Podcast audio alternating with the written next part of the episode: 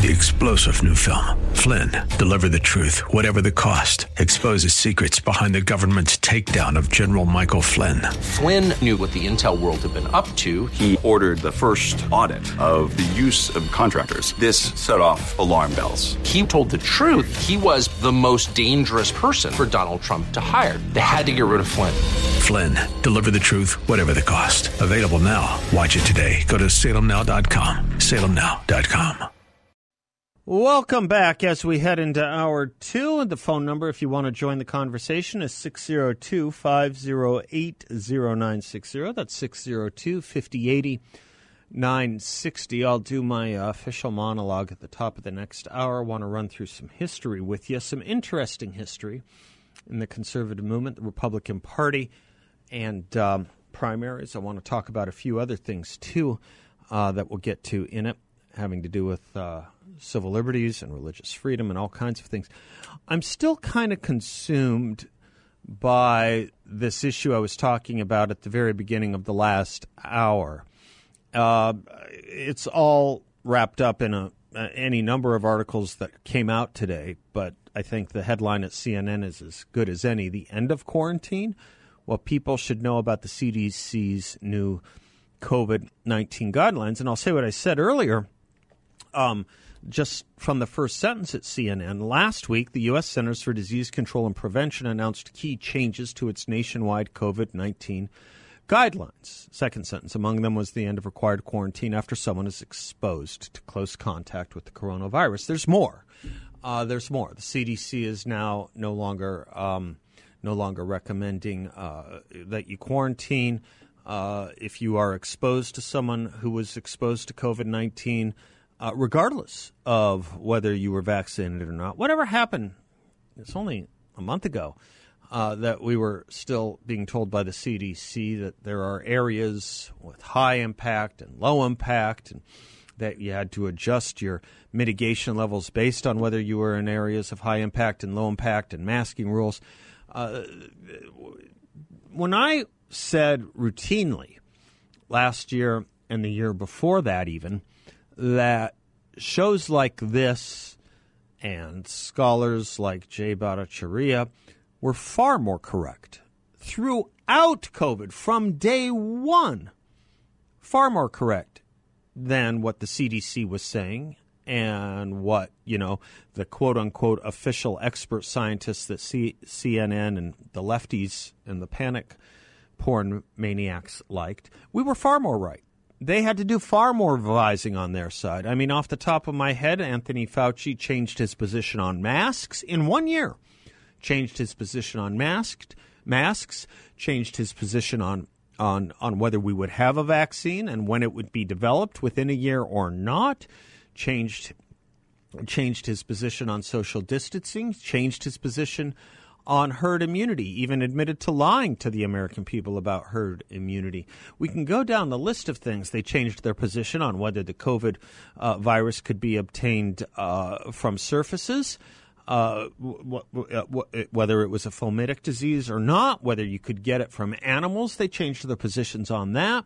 They changed their positions on whether the vaccine was going to protect you from COVID or prevent you from getting COVID or prevent, prevent you from getting sick or prevent you from having to go to the hospital. They were wrong about all of that. All of it. All of it.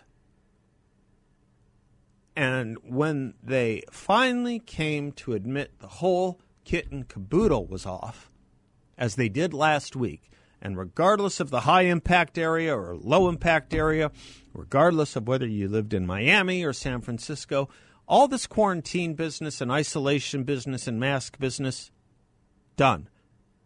Done. Vaccine mandate business, mostly done.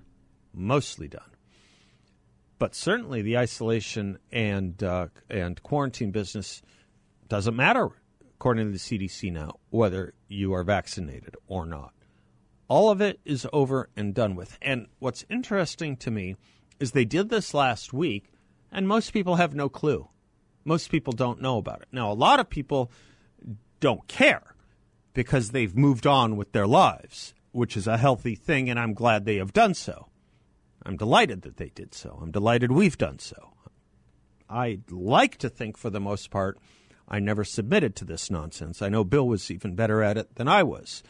Um, how was he better at it than I was? I think he was better on, I don't know. He was better at it than I was. Yeah, you were better at it than I was. You were. There was something you did that I. Yeah, there was something. I don't remember. I, I think maybe. Didn't. well anyway. I, I, you you were better at it than I was. Although I think I was pretty pretty good. In any event, isn't it interesting that when the CD says CDC says goodbye to all that, it's not a major news story. I mean, it is today. A week later, it's a story today because there was not a lot of interest in them admitting they were wrong or implying that they were wrong. And for those who love to dwell and stew in paranoia and fear, and those who think America is always on the precipice of destruction and that the disease is going to take millions and millions of us out, and those who like to shame their fellow Americans and scare kids to soothe their anxieties, use children to soothe their paranoia, those people, yeah, they weren't interested in blasting out that the CDC is doing the Emily Litella thing, the never mind thing. Because the CDC and the panic porn people, they sure knew how to put it out there when it was about a mandate and a restriction and shaming. They knew how to do that. They knew how to do that. Yeah, what was it? Never mind. Gilda Radner. Yes, that's what the CDC is saying. Never mind. Puerto Rico, in fact, does not want to become a state. And never mind, the use of violins, the musical instrument, on TV is not a problem. Yeah, that's effectively what the CDC is doing, acting the role of Emily Litella. Now, that's all certainly something we should be upset about. But how about this story over at Fox, if I might? CDC director orders reorganization, saying COVID 19 response did not reliably meet expectations. The director of the U.S. Centers for Disease Control and Prevention on Wednesday announced a reset that will focus on making the organization quicker at responding to new health threats amid criticism of its response to the COVID 19 pandemic. CDC's director, Rochelle Walensky, told the agency staff about the changes, which include internal staffing moves and steps to speed up data releases. Quote, for 75 years, CDC and public health have been preparing for COVID 19, and in our big moment, our performance did not reliably meet expectations. My goal is a new public health action oriented culture at CDC that emphasizes accountability, collaboration, communication, and timelessness. This is shuffling chairs on the Titanic. None of this, none of this goes to the merits of the panic porn that they put us through. None of us goes to, none of this goes to the merits of what they got wrong. It was about communications. It was about a com- it's about not communicating well or clearly or a website that was accessible enough. Here's a way that you could make the CDC's communication and website more useful. Do you remember there was a time, it lasted for about mm, six months, when the CDC was actually putting on its web- website, was actually putting breakthrough data on its website. You know what breakthrough data is, right? Breakthrough data is the hospitalizations and illnesses and deaths in people who were fully vaccinated. That is to say, COVID broke through the vaccination and made them sick, hospitalized them, or took them out. People who died with the vaccine, with the with the with the with the double vaccine. That was a breakthrough case or a breakthrough COVID death. For six months, the CDC was reporting it, and then, whoosh, with the snap of a finger, they stopped. Why did they stop? Because they didn't want you to have the information. Why didn't they want you to have the information? because, in fact, the vaccine was not doing what they said and promised it would do. Because, in fact, the vaccine does not completely protect you from hospitalization or from illness or from death. And the numbers were embarrassing to them. They did not want to be embarrassed by the public. Now, thank goodness certain states, not all, but some states still did report breakthrough infections and hospitalizations and deaths. And here's why the CDC took it down. I could take any of the number of states. I just like to use Illinois because it's a liberal blue state that's really hardcore on mandates. Okay, I just will take Illinois' numbers. Four times the number of all children deaths from COVID was surpassed by adults who were fully vaccinated in Illinois. That is to say, in Illinois, four times the number, in one state alone, four times the number of people died who were double vaccinated from COVID than all the children throughout the country. That's why the CDC didn't want you to know about it. In other words, they're still lying to you. I'm Seth Leibsohn. We'll be right back. Never mind.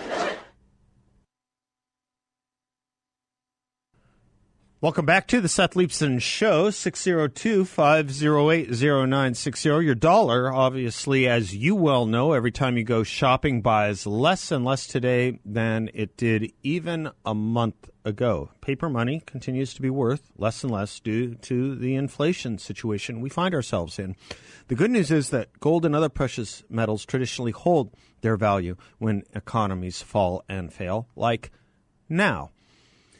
Do you have confidence in the government doing this? I don't. Taking care of this for you? I don't. The Fed is now talking about raising rates even again as we just passed an over $700 billion bill in something called the Inflation Reduction Act. So if you're thinking about protecting your investments, your retirement, your future, or any of your savings with precious metals, call the Midas Gold Group, the veteran owned Midas Gold Group. I, Seb Gorka, and thousands of you already own precious metals from the Midas Gold Group and others of you can as well. MidasGoldGroup.com. That's MidasGoldGroup.com or give them a call at 480 360 3000. 480 360 3000. If I can continue on this COVID issue, you know, I often will quote to you from uh, the folks at Issues and Insights. It's a really good website. It was um, started by the uh, editorial writers at the Investors Business Daily, IBD. And for those that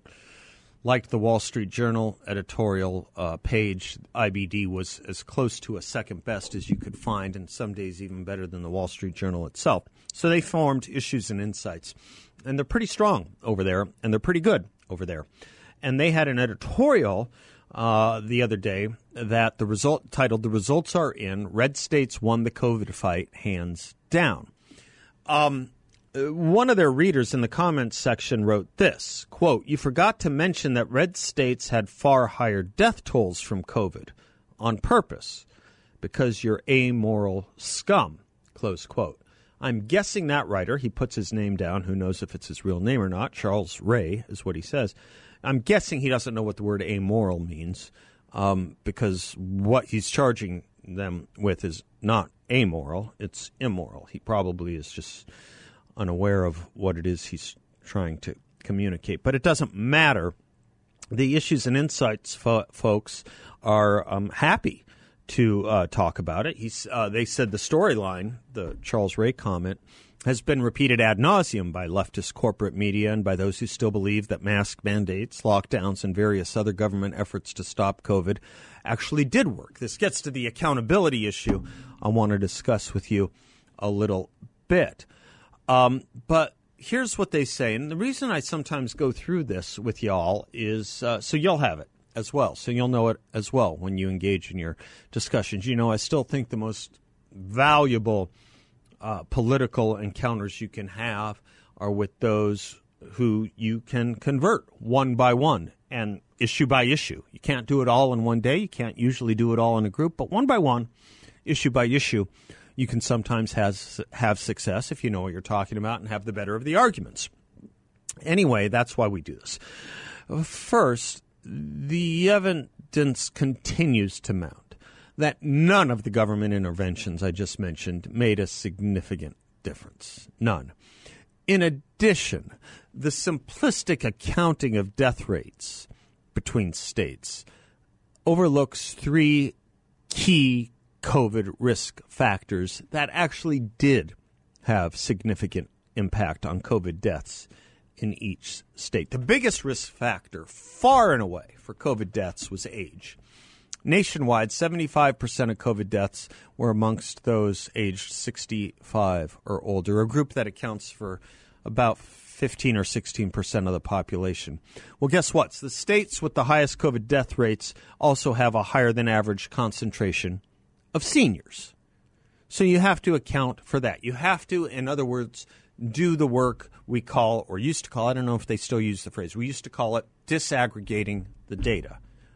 Why does Florida look the way Florida does? Why does Arizona look the way Arizona does? It's not the same population as Washington State. It's not the same population as Idaho. We are huge retirement communities. We have huge retirement communities. We are magnets, Florida and Arizona, for retirees, which usually means older population. That's one. They use the example of West Virginia, for example. It has both the fourth highest rate per capita COVID deaths and also, guess what? The fourth highest senior population.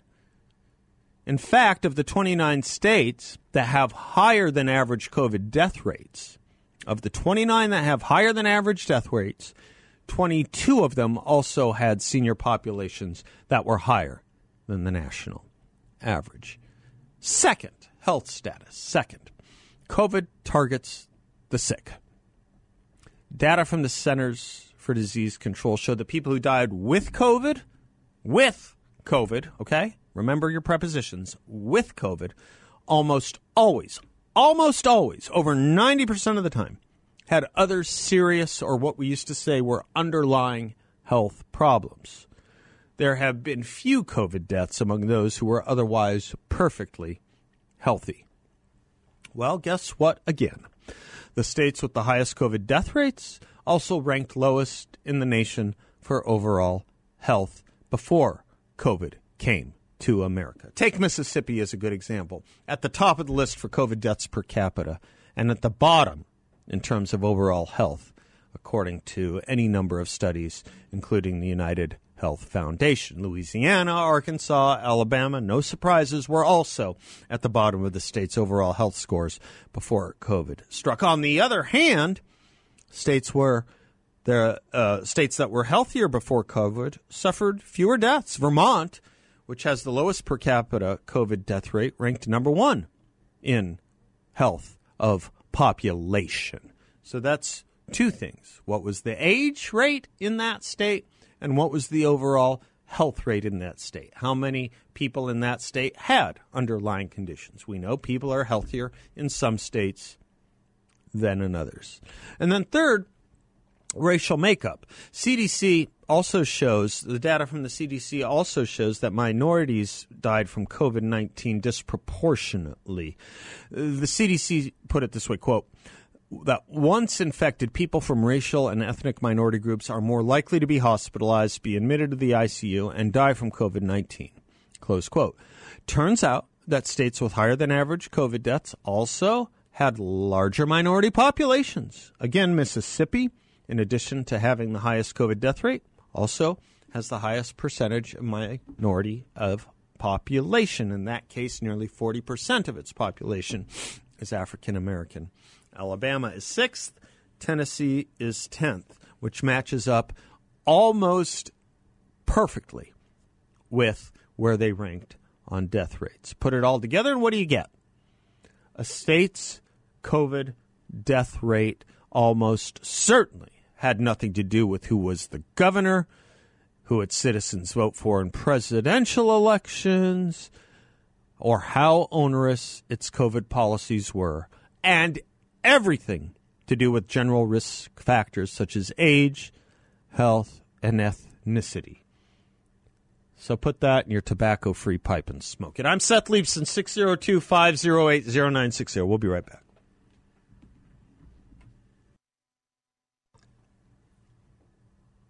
Welcome back to the Seth Leibsohn Show, portions of which are brought to you by Cool Touch Air Conditioning, Heating, and Plumbing. Love the company. A friend of mine used them yesterday for a plumbing issue. They came when they said they would.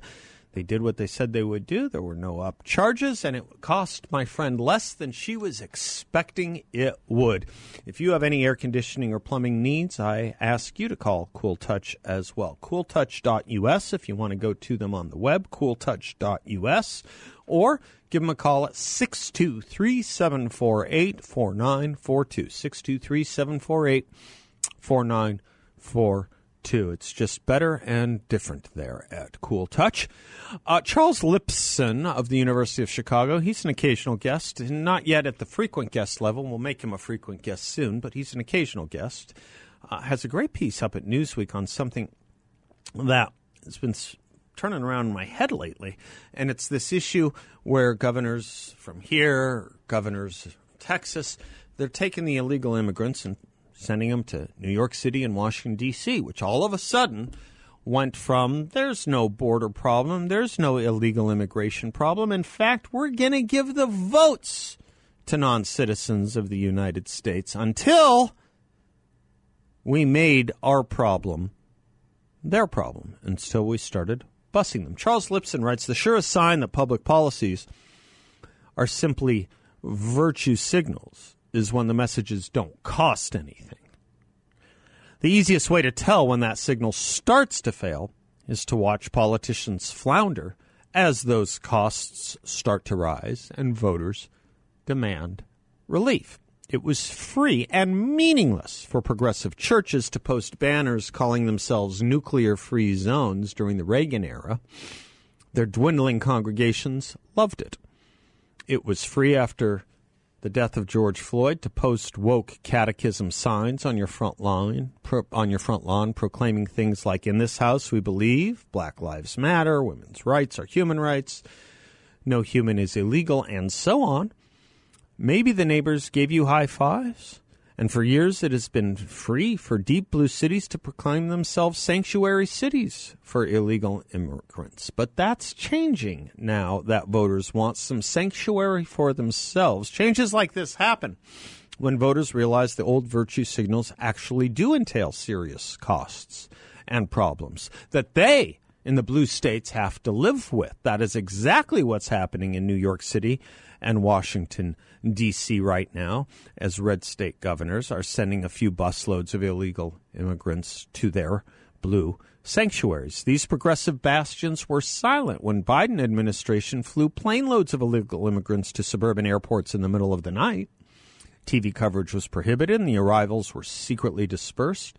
Take Governor Abbott's buses. By contrast, they arrived downtown and greeted by local TV crews, and now you hear the politicians screech, don't you? Those shrill noises are the sound progressive politicians being squeezed. They proclaim their cities are sanctuaries, but surprise, surprise, they don't actually want more illegal immigrants. Not that they can voice that reservation, of course, given their activist political base. Neither can they support serious efforts to manage the underlying problem by, by closing the border or even trying to.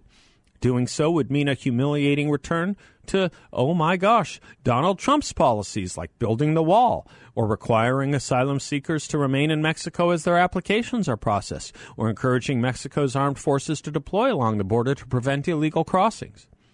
Biden overturned all that, all of it to the cheers of his left wing base. That was when they thought it wouldn't come with a price. Now the costs are mounting, and so are the consequences for progressive politicians. The push- pushback is coming not from their base, but from disillusioned centrists and independents. Those voters are groaning under the costs associated with this rising tide of illegal immigration, including welfare benefits, social services, schooling for more children, emergency room visits for uninsured patients, and a need for additional police without sufficient tax revenues to pay for all of them. Drug smuggling cartels now find it much easier to cross the border. So these cities also have to cope with more heroin, cocaine, and fentanyl on the streets, more hospitalizations, more death from overdoses. It's an ugly picture in these blue states now. Abbott's goal is to squeeze the vice tighter on those politicians to force them to change course on national immigration policy and lessen the flood of immigrants into his state or into his state or else pay the price in their own states. Good for these governors like Ducey and Abbott for doing it. Kari Lake said something correct the other day.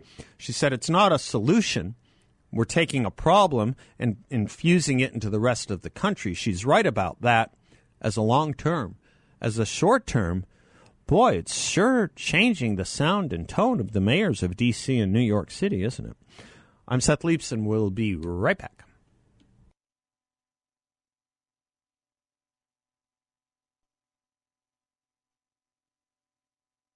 Welcome back to this. Welcome back to the Seth Leibsohn Show. It is a delight to welcome to the show Jenny Clark. She is the founder of an organization here called Love Your School, loveyourschool.org, and wants to talk with us about something that um, we did really well here in Arizona when it comes to education. Jenny Clark, welcome to the show. Thank you for joining us.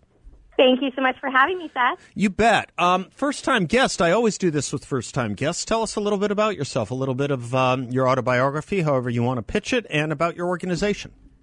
Absolutely. Well, I was born and raised here in Arizona. I went to a public school here, kindergarten through 12th grade, and then on to the University of Arizona. Go Wildcats. I have five children oh my gosh. right now uh, all of whom have benefited from the state's amazing Arizona Empowerment Scholarship Account Program. So I'm very excited to share more about that. Yeah, let's talk about it. You were at the signing uh, that Governor uh, Ducey, uh, when he signed this legislation uh, yesterday, you spoke at it. Uh, he, Governor said Arizona is now the gold standard for educational freedom in America. We have seen uh, bragging rights to that take place and be concretized as of yesterday officially.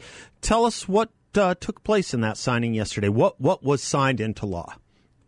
So House Bill 2853 was signed into law, and that is the universal expansion of Arizona's already extremely successful uh, Empowerment Scholarship Account Program. We call it ESA for short. And this program allows families to take 90% of the state dollars that are allocated for the education of their, their child to the education environment that works for them. So that can be a private school, it can be home education with tutors and therapists. You can uh, pay for curriculum and all sorts of educational goods. It's a really incredible program. And now, because of Governor Doug Ducey's leadership and Representative Ben Toma, uh, every Arizona family starting September 24th will have access to this scholarship.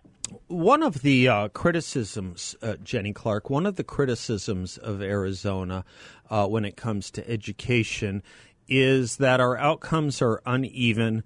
Uh, and sometimes it just has to do with uh, the kinds of schools that parents have to send their kids to. Sometimes it has to do with the kinds of monies that are available in certain areas.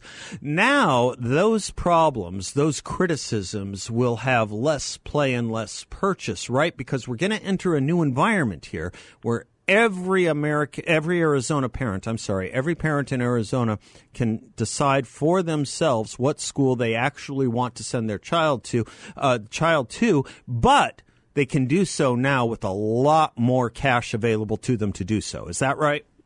That's absolutely right. And in the past, you know, families have really been limited by their income or by their right. zip code right. when it comes to accessing the type of education that many families want for their children.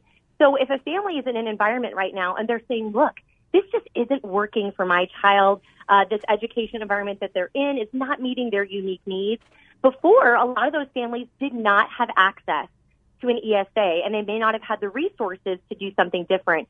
So we really just completely uh, blown up this program and said, you know what? We don't want to limit families em- anymore. We believe that every child deserves to reach their true potential and it's it's really a win for education freedom, but most importantly, it's a win for our kids. Years ago, uh, one of uh, the great superintendents of education we had here, a woman named Lisa Graham Keegan, talked about, and I think may have conceived of the phrase of strapping the money we give uh, to schools to the backpacks of the children so that they take that money, that tuition money, to the school of their choice. That's effectively what we've done here. We finally made that real.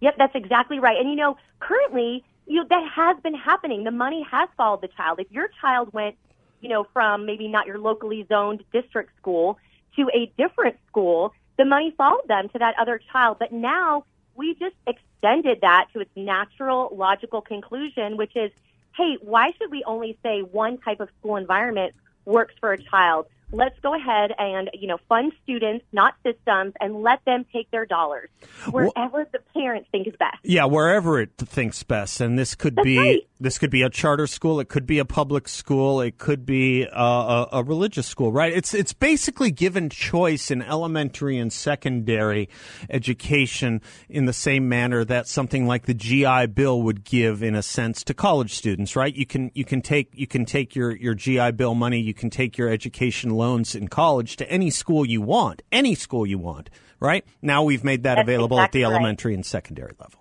That's exactly right. And you know, we think about it this way too. We've got all these different government programs, you know, food stamps, for example. Right. And nobody says you can only use those dollars Right. at this grocery store and nowhere else. Of course not. We all realize how crazy that is. Uh, uh, you mentioned the GI Bill, Pell Grants. Right. We'll be doing this in so many other ways. Yeah. It's really just catching up to what's already been happening uh, in so many other areas of our lives, but now we're having it for our kids and their education. Now, you and I, and a lot of people, uh, think this is a new day and a new great day in education. Uh, there are groups that will not think that, uh, primarily in, in the teachers' unions uh, nationally and even locally. Do you expect to see some litigation over this legislation? Oh, well, I wouldn't be surprised if we saw some litigation. I mean, we already kind of know uh, how a lot of those kind of anti-parent, anti-school choice groups uh, like to act when uh, families finally have some freedom to do what works best for their kids. So, you know, we'll probably see something. We already are seeing them trying to refer this uh, uh, to the ballot. And, uh, you know, we'll have to kind of wait and see what happens. But all I know is that I'm over here running Love Your School. We've got our chats, our Instagrams, our socials going crazy with parents going, oh my gosh, I'm so excited. Yep. Tell me how to sign up. So I think we're at a very interesting place right now uh, in American history and in Arizona when it comes to parents' needs and wants for their child's education. Nicely put. Let me give a plug to your organization, too. Love Your School. The website, loveyourschool.org. Loveyourschool.org. You say on your website, if you are looking for some one on one help for your family, we've got you covered. Yeah, you will help people and parents negotiating this if they're interested in, in taking advantage of this new ESA, right? Yep, absolutely. We also help parents look for other options. You know, ESA is not the only option. Right. Lots of other school choices. Perfect. Well, Jenny, thank you. I I I, I love this introduction uh, and uh, this appearance uh, on our show for the first time. I hope it can be a down payment, and we can come back to you, and you can come back to us as we discuss how this is working and any other education issues you see and want to flag for us. That sounds wonderful. I'd love to come back. You betcha. Uh, folks, again, loveyourschool.org. Jenny Clark is the founder and executive director, also blessedly a member of the State Board of Education, recently appointed to the Arizona State Board of Education. So, along with that, along with um, uh, uh, along with this new ESA law, along with some of the elections uh, at the local school board races that a lot of people are now taking interest in, finally, I think we're finding we're going to be in a very new age very soon when it comes to the education and nurturing of our children. And what could be more important? God knows we put them through enough bad education outcomes is, yeah, one of the things we've been measuring. We're starting to measure a lot of other things, mental health outcomes as well. But now, thanks to this legislation, the parents can decide what schools they want for their families based on what decisions the families think are best for their kids. Imagine that. We mandate education in this state, but we no longer mandate that you have to go to the school in the neighborhood you were born into. I'm Seth Leibsohn. We'll be right back. The first national political leader um, who promoted school choice was Ronald Reagan's Secretary of Education, William Bennett, in the 1980s. And it took a long time to get there.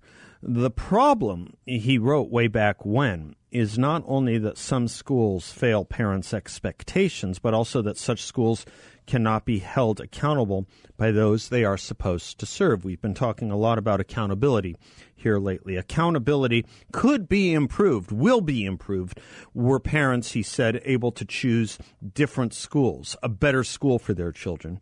And unfortunately, the majority of American parents did not back then have the freedom to make those choices. They still don't, though some do, and now all of Arizonans do. The affluent could always buy into the school of their choice by buying a house in the neighborhood of their choice or being able to afford private schools if that's what they wanted. But the great majority of Americans aren't wealthy and may not be wealthy, though they too are heirs to a great promise, which is American education.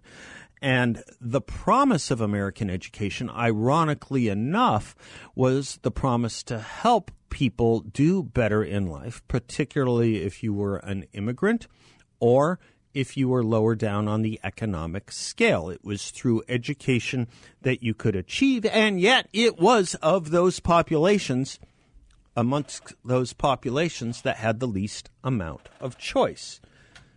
True, serious education reform, Bill Bennett said, requires three C's a focus on content, focus on character, and a focus on choice, each one reinforcing the other. Thank you, state legislature. Thank you, people like Jenny Clark. And thank you, Governor Ducey, for making that a reality here. Three star general Michael J. Flynn, head of the Pentagon Intelligence Agency, knew all the government's dirty secrets. He was one of the most respected generals in the military. Flynn knew what the intel world had been up to. He understood its funding. He ordered the first audit of the use of contractors. This set off alarm bells. The explosive new documentary, Flynn, Deliver the Truth, Whatever the Cost, and covers the facts behind this scandal. Flynn told the truth. He was the most dangerous person for Donald Trump to hire. I find out the worst enemy that I'm going to face in my life is right here in America. They took my assessment and they wanted me to change it. And I was like, I'm not changing it. They had to get rid of Flynn. With in depth interviews, archival footage, and never before seen personal records of the man behind the headlines. I just felt like I was drowning. Flynn, deliver the truth, whatever the cost. Available now. Watch it today. Go to salemnow.com. Salemnow.com.